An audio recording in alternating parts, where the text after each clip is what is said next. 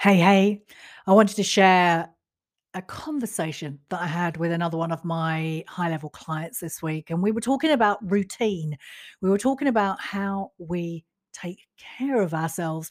And my client became intensely curious about how I was showing up in this world right now, what I was doing to take good care of myself. And I said, it really is the simple things that help me stay rooted and strong in who I am. And because this conversation was so powerful and she took away so much from it, I wanted to share some of the things that I do on a daily basis that really help me to stand in my power to feel confident in my choices and actions in life, and to also keep the self doubt and the inner critic at bay. So, the first thing I told her, and this is something I've known for years, it doesn't mean that I've always done it, and doesn't mean that I always still do it, but I know that when I don't do this, I'm off track. And the thing that I have to keep coming back to again and again and again is I have to have 3 meals every single day. Now, there's a caveat to what I share with you right now. What works for me won't necessarily work for you, but what I hope from me sharing of this figuring out this this ongoing journey of self mastery into what makes me tick, what makes me function at a high frequency is going to get you curious about what makes you tick and what will make you function at a high frequency. So for me, coming back to having three meals every single day, I'm not too fussed about what the timing is. Um, but breakfast, lunch, and dinner. And I pretty much know what I'm going to have for those meals. And I shop every single day. It's something that really brings me joy. I love shopping for fresh food and taking time out of my day because otherwise I tend to stay in my office at my computer because I love my work. So I've got to find these sneaky errands that get me out into the fresh air. So having 3 meals a day and when I said I'm not too fussed about the timings, I know if I eat after 7, 8 o'clock in the evening that my digestive system is not is going to be overloaded when I go to sleep.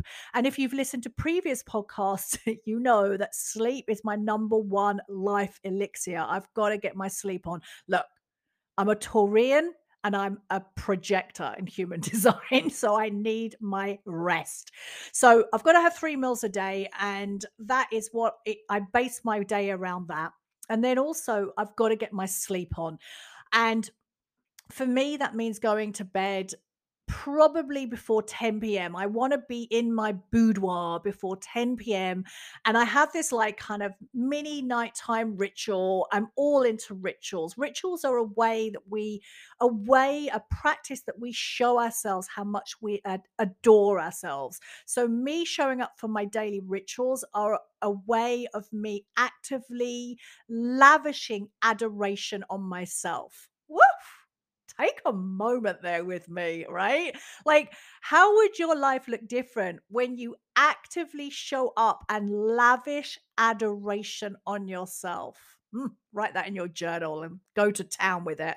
So the ritual I take I do when I go to bed is I'm in my boudoir, like say 10 p.m. But i there's there's always more as I unpack all of my little stories is I don't beat myself up if I'm not in bed by 10 p.m. Like I'm not a sergeant major. I'm not in my parent ego state telling myself off going oh my god Star, you should have done this you should have done that i'm just always curiously observing myself i am the observer of my life and that's where that's the best place for me to be to gain information on myself and also to look down at myself with compassion kindness and curiosity 10 p.m i'm in bed at the moment, I am reading a book by Joe Dispenza. I think it's called Becoming Supernatural. I, it's it's a lot to read, but it sends me to sleep, so I'm loving that.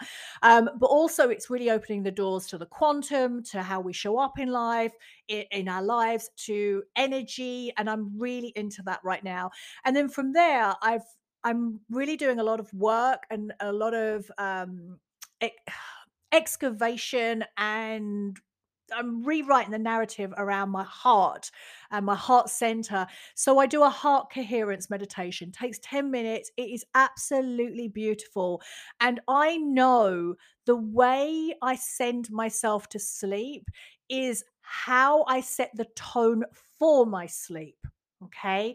I have an Oura ring, O U R A, and it tracks my sleep. It's one of the best things I've ever bought for myself.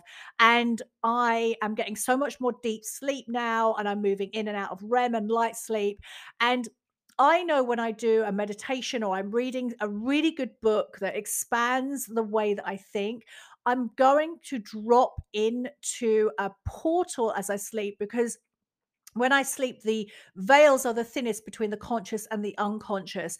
And I'm able to access what I need, the answers to my questions. So I get my subconscious to work for me. So I'm not going to bed at night th- saying to myself, "Oh my god, I should have done this. I should have done that. Oh my god, I'm such a loser. I'm a failure."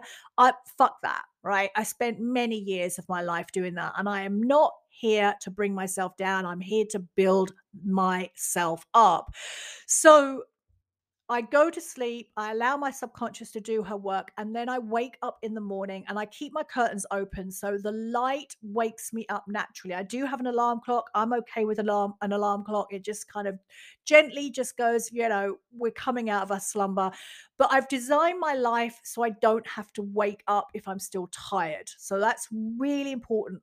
About 10, 15 years ago, I knew I wanted that. I wanted not to have to wake up in the morning because for years I had to wake up when I was, uh, oh my God, this is going back such a long time. But when I was a personal trainer, I had to wake up and see 7 p.m., 7 a.m. clients. Oh, and I hated it.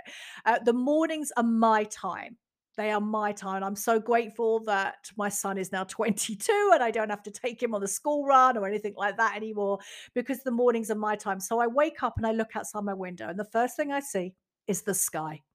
The first thing I see is the sky, and I spend some moments just looking at the sky and just coming, just waking up. And then I give myself space to see whatever has arisen.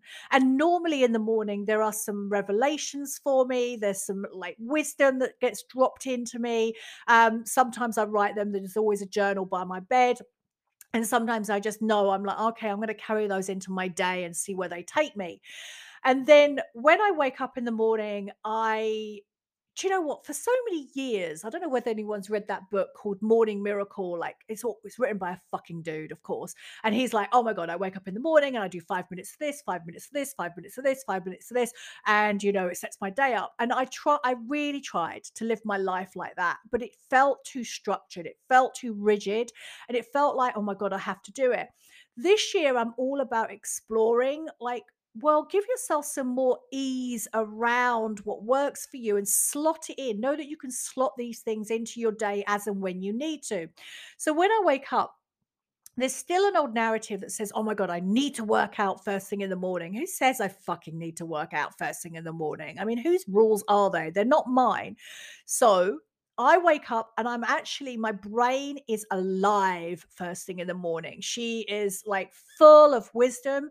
So I share that. I want to share that with my followers on Instagram. I want to write. So I expend and I use that energy. I, I, I, um, I allow it to come out of myself. And I love a cup of coffee first thing in the morning then once and it, it, feels and i'm really watching this recently i really feels like i have this wave of energy first thing in the morning and i want to use that for creativity. Then and it's it's easy for me to get stuck into sitting in front of the office but i know i have to get myself up and one of the things i say to myself over and over again i'm like move move so i just move and i change my state and i might move into the kitchen away from my office and then i have this practice and i'm solidifying it this year it's becoming more like this is my daily practice it's a non-negotiable like i wake up in the morning i brush my teeth this practice is becoming a non-negotiable for me i show up and i do a kundalini practice i love Kundalini, but I do not like wafty Kundalini teachers. I want someone who is powerful, strong, fierce. And I found someone. Her name is Guru Jagat. and I think that's her name. And I found her on Gaia. Um, she passed away last year, and I've been following her story, and she is inspirational. I love her so much. So I do a half hour Kundalini practice, and I love the fact that Kundalini mixes so many different modalities. I've got breath work, I've got kriya. Kriya's Oh, I should really get my words right. It's got movement, it's got mudras, mantras, and mantras. Mantras are something that I've always been attracted to all my life. Um, and words have a frequency to them. And these mudras, sorry, these mantras are literally telling the cosmic intelligence which is in me and also outside me that I'm showing up. I I feel like I'm this antennae in this whole big, vast universe. And I'm telling the world by doing my Kundalini practice, by doing the various uh, practices, the little things inside it, that I'm here. I'm showing up. I'm ready. Give me what I want. You know, that's what I feel like I'm doing in Kundalini. And then from my Kundalini practice, I move either into yoga, or I might throw my kettlebell around, I might dance around the pole, I might freestyle. There is no rhyme or reason with it, but I make sure I do something like that. And then I'm thinking about what else I do in the day that keeps me to my basic routine. I always, I don't care what the weather is like, and I live currently at the moment in the UK, I will go for a walk in my local woodlands and I spend time with the trees. I walk up hills, I walk up and down stairs, I get myself out of breath, and I really spend time in nature. I listen to the birds, I spend time, I have a tree, I've named her Beatrice, she's a redwood, and I spend time with her too. And this is a time where I'm unplugged from anything. I don't listen to anything in my ears. I am out in nature. I'm breathing deeply because I'm walking fast. And that really, again, it's a non negotiable. It's a non negotiable. And then I get on with my day. Um, you know, it might involve one to one clients. It might be, have something to do with my membership club. It, I might be talking to my mom. I might go and see my mom. Um, there'll be ad. There's always admin, isn't there? Always admin to do. There's always something to do.